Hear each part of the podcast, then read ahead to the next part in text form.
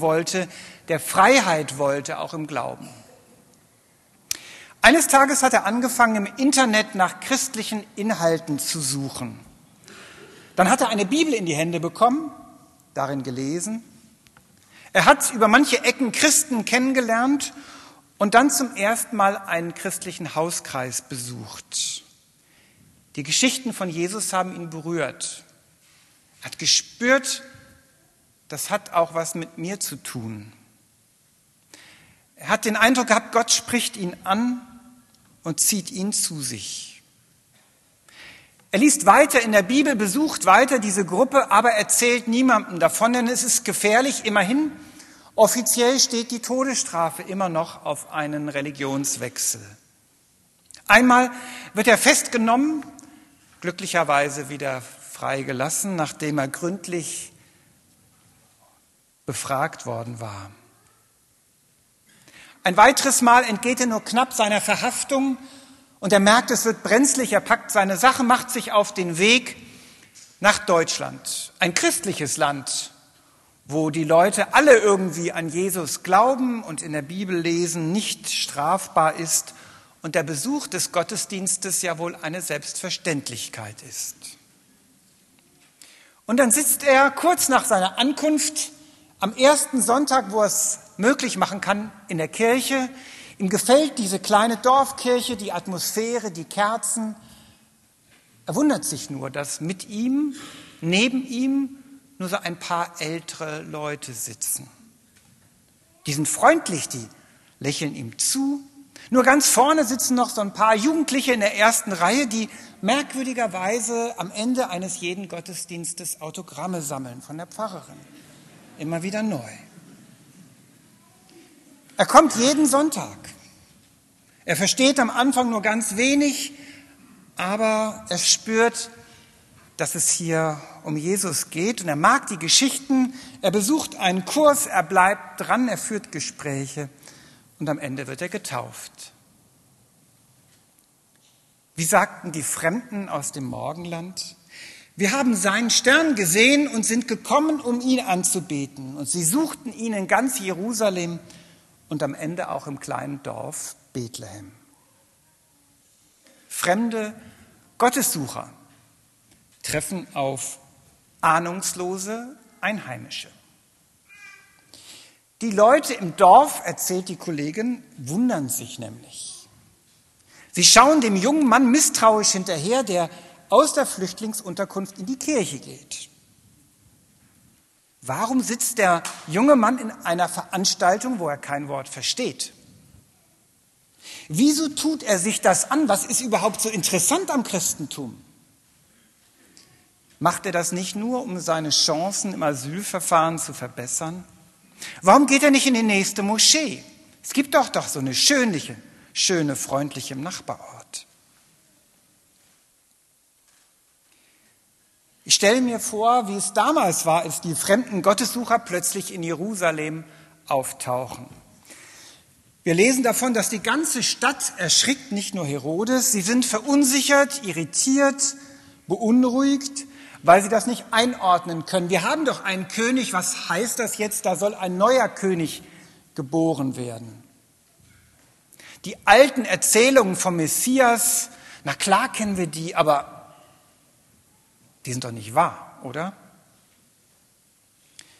Die Fremden waren Weise, Sterndeuter, Magier aus dem fernen Osten, womöglich aus Persien, aus dem heutigen Iran. Von Königen ist nicht die Rede, auch nicht davon, dass es drei sind.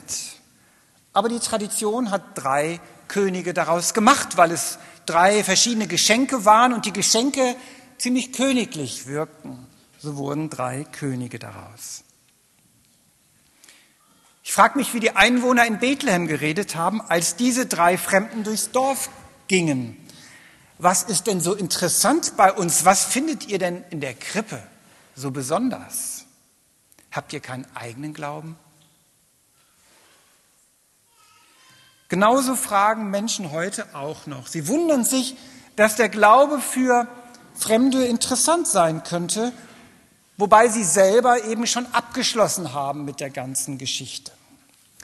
Wenn jemand aus der Kirche austritt, bekommen wir im Gemeindebüro immer eine Mitteilung vom Standesamt. Da steht nichts weiter drin, außer der Name und die Adresse der Person, die ausgetreten ist. Ich habe es jetzt gar nicht im Kopf, wie viel das im Jahr sind. Ich würde mal jetzt spontan sagen 20. Birgit Waldhausen weiß, wie viel das vielleicht sind. Ungefähr kommt hin. Ja, 20 solcher Mitteilungen im Jahr, mal mehr, mal weniger.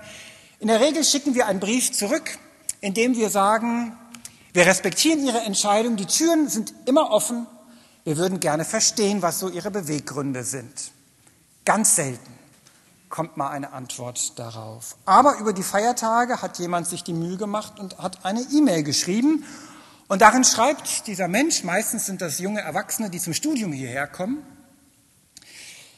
er sei Agnostiker. Das heißt, die Möglichkeit einer Existenz Gottes will er nicht ausschließen, aber sich einer Religionsgemeinschaft anzuschließen, dafür reiche es dann doch nicht, dafür sei die empirische Basis zu gering. Außerdem haben die Kirchen als Institution viel zu viel Dreck am Stecken, historisch gesehen, aber auch in unserer Zeit. Und die Bibel als Grundlage des Glaubens könne man sowieso vergessen, sie sei zeitgebunden, überholt, unzuverlässig.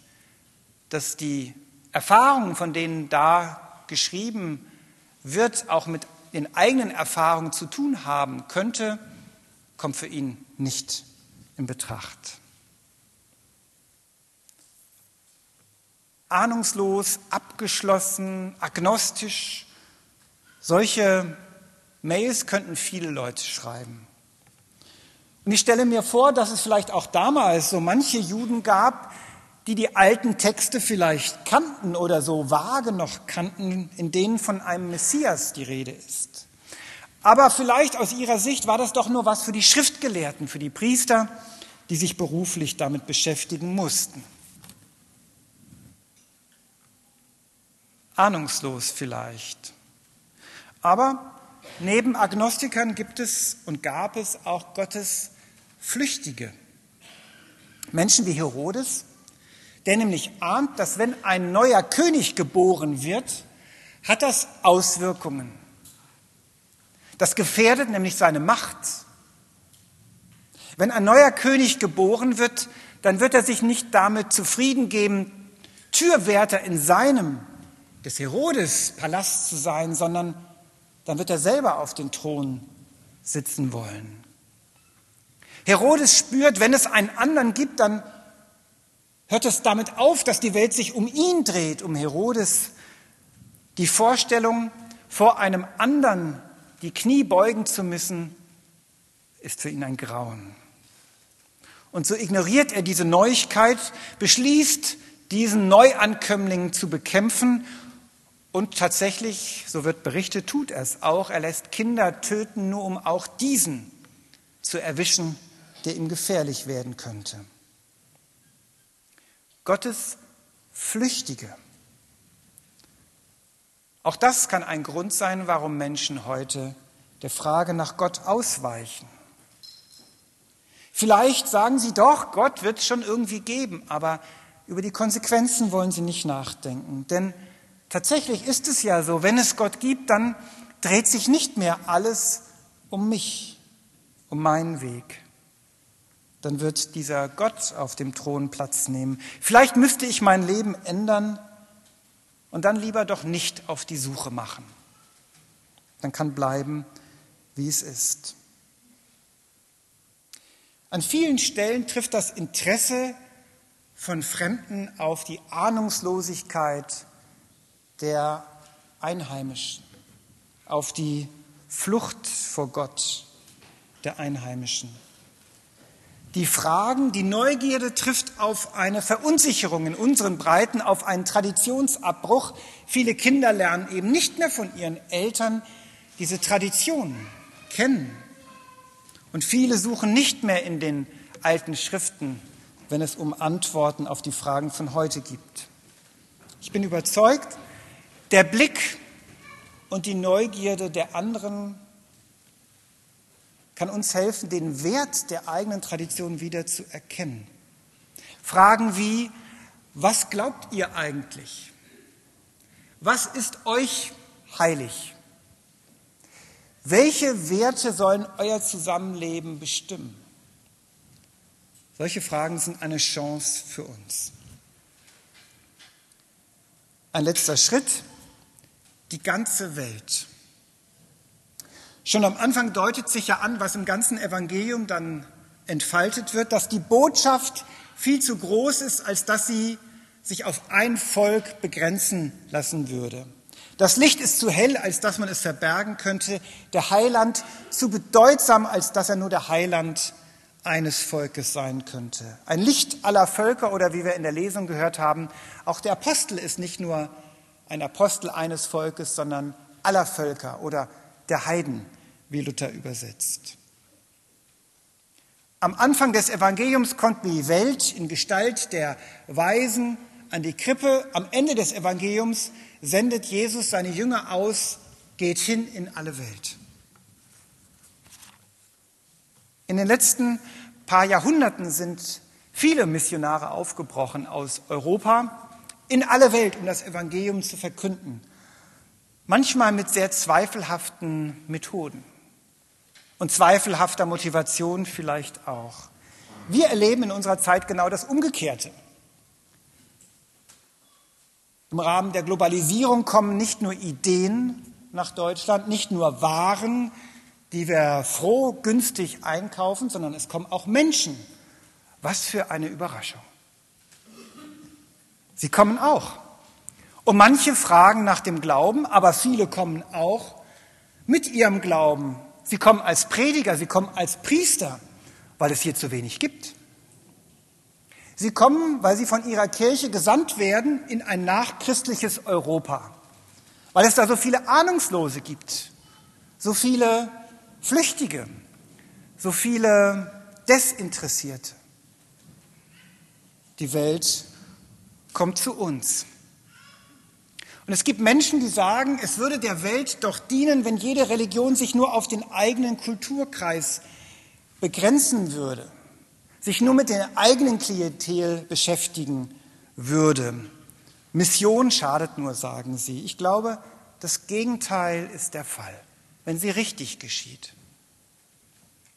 Je weniger Austausch es gibt, je weniger ich Zeugnis gebe gegenüber dem Fremden, Je weniger Fragen ich bekomme von außen, auch meinen eigenen Glauben zu hinterfragen, zu verstehen, je weniger Religionswechsel es auch gibt hin und her, desto härter sind die Grenzen, desto höher sind die Mauern und desto weniger verstehe ich eigentlich, wie der andere tickt, desto größer sind die Feindbilder, die ich vom anderen habe, weil ich sie gar nicht kenne. Abgesehen davon ist die Botschaft der Bibel immer weltweit. Es ist ein Licht der Welt, nicht nur das Licht der Christen. Das Licht ist viel zu hell, als dass man es begrenzen könnte. Der deutsche Theologe Fulbert Stefensky sagt, Mission bedeutet nichts anderes als zu zeigen, was man liebt. Zu zeigen, was man liebt. Und das bedeutet im Gespräch mit Andersgläubigen nicht verschämt das eigene verbergen, sondern mit leuchtenden Augen davon erzählen. Man muss nur damit rechnen, dass der andere genauso leuchtend in den Augen ist, wenn er vom eigenen Glauben erzählt. Damit muss man rechnen und das respektieren. Das soll uns aber nicht davon abhalten, zu erzählen von dem, was uns trägt, was uns ausmacht, im Vertrauen darauf, dass die Botschaft schön ist, die Botschaft eine Schönheit hat, einen Wert hat auch für die, die sich am Ende vielleicht nicht taufen lassen. Und der Friede Gottes, der höher ist als all unsere Vernunft, bewahre unsere Herzen und Sinne in Christus Jesus. Amen.